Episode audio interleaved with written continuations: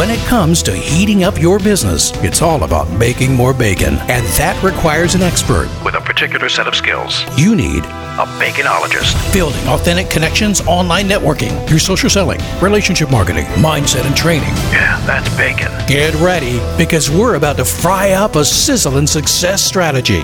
This is the Bacon Podcast with your host and business baconologist, Brian Basilico.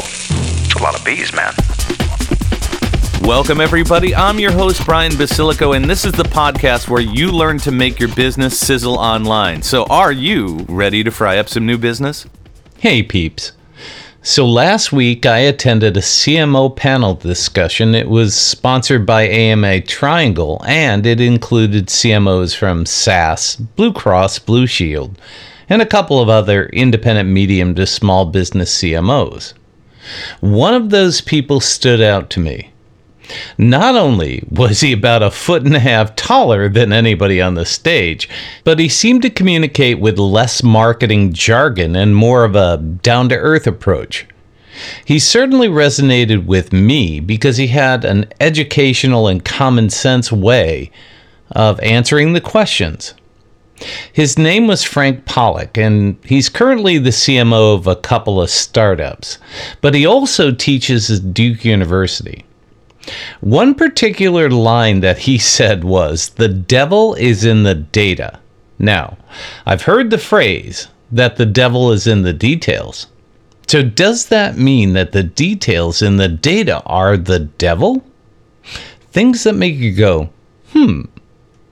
Now, you may or may not be aware of the fact that Google is changing analytics. UA is going away on July 1st, and GA4 is going to replace it. The problem is not that you just have to learn a whole new interface, but it also changes how data is gathered and reported. Also, all of your historical data, hits, engagement, and everything else is going away and inaccessible as of July 1st, 2023.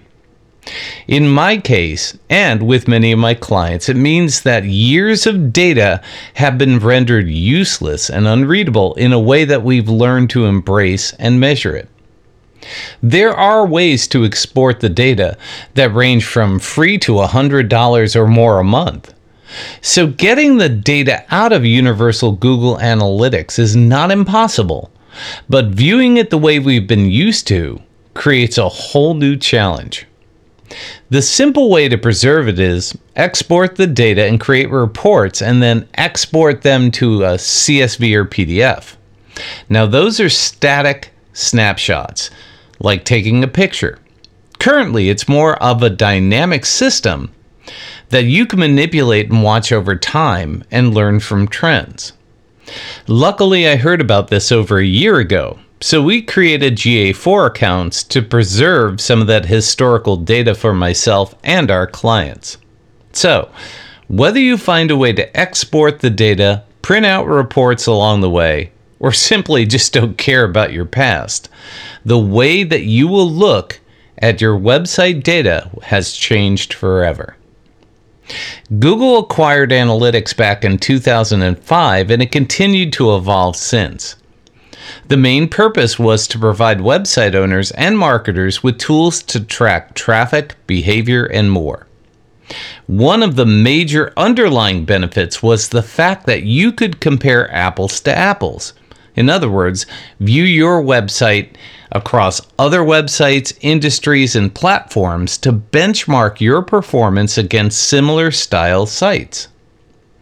Google's underlying purpose, though, was to help them facilitate the sale of ads. Obviously, if you saw traffic going down, you want to increase it. And Google lets you know, boy, by purchasing ads, you can increase it and get more traffic to specific pages or something you're selling. The whole system is based on search engine optimization, which is still around today, but Universal Analytics relied on a tracking code and cookies to gather data where GA4 uses a global site tag, which allows you to collect more granular event data which can be used to track conversations and sales. Another major difference is UA or Universal Analytics is based on sessions and the number of times people came back to your website.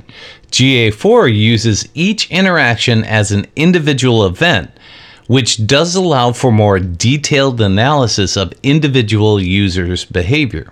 So, even though the old way offered everybody consistent information that could be benchmarked against other websites, the new GA4 system allows you to customize what you see and how you look at it as reports or widgets. The reviews are still coming in from various users and experts across the internet. They kind of share a love hate relationship with the new format. Some of that can be equated to people who just don't like change, while others simply don't like the look and feel of the new format and it doesn't fit their needs. The ones who love it are totally digging the way you can customize the reports to get to specific data about how you can implement it in your business model. Next, I'll tell you why it's both a blessing and a curse. After spending some time playing around with the new interface and reporting, I found a few things that I really love. If you have a really big website, it's it's kind of hard to track data to hundreds of pages and get anything but a list of what gets the most hits. Or insert your desired result here. Although it's handy to see traffic hits and time on the site, it's even more beneficial to see trends. So let's say there's a specific set of pages that deal with a technology or media type. You can actually create reports that segment that out and let you see trends that you could not see in the old format. The other major benefit is the fact that you can create those reports and you can save them and get back to them fairly easily. You could achieve almost a similar result in the universal form, but you had to start with standardized reports and then filter in different ways and then save those, which made it really hard to get back to them and use them over time. I think the big curse here is with power comes responsibility. You have to make decisions about what you want to see and why, and then learn how to pull all that data and format it in a way that makes sense for the average user. This is not only a challenge, but it's a major task. Luckily for myself and my clients, I have an expert who works with both versions of Google Analytics and can help us decipher what's possible and then implement it and change it over time. But I do feel sorry for the person that does not want to spend hours or days or months learning the ins and outs of working a system that used to be easy and is signing in to look at predefined reports. Also, if you wanted to, you could basically just start out replicating what you're used to seeing and then get more sophisticated over time. But sooner or later, you're going to have to have a discussion about what data is important to you and your business, and how do you want it formatted, and what can you do with those results. So let me leave you with some final thoughts. I believe Frank was right. The devil is in the data. The devil is also in the details that you choose to analyze from the data. But he also had a couple other quips that I thought were interesting. He said that nothing is new in marketing. Podcasting is just 1950s radio on demand, and content marketing was cooking classes in the 1940s for the wives of servicemen overseas. As fast as things change, the principles remain the same. Marketing and the tools we use to measure it are just like a tape measure in the tool belt of strategic marketing that's used to generate sales. Thank you for letting us sprinkle some bacon bits into your brains. Want some more? Learn more about this podcast and our guest experts at baconpodcast.com. Have questions?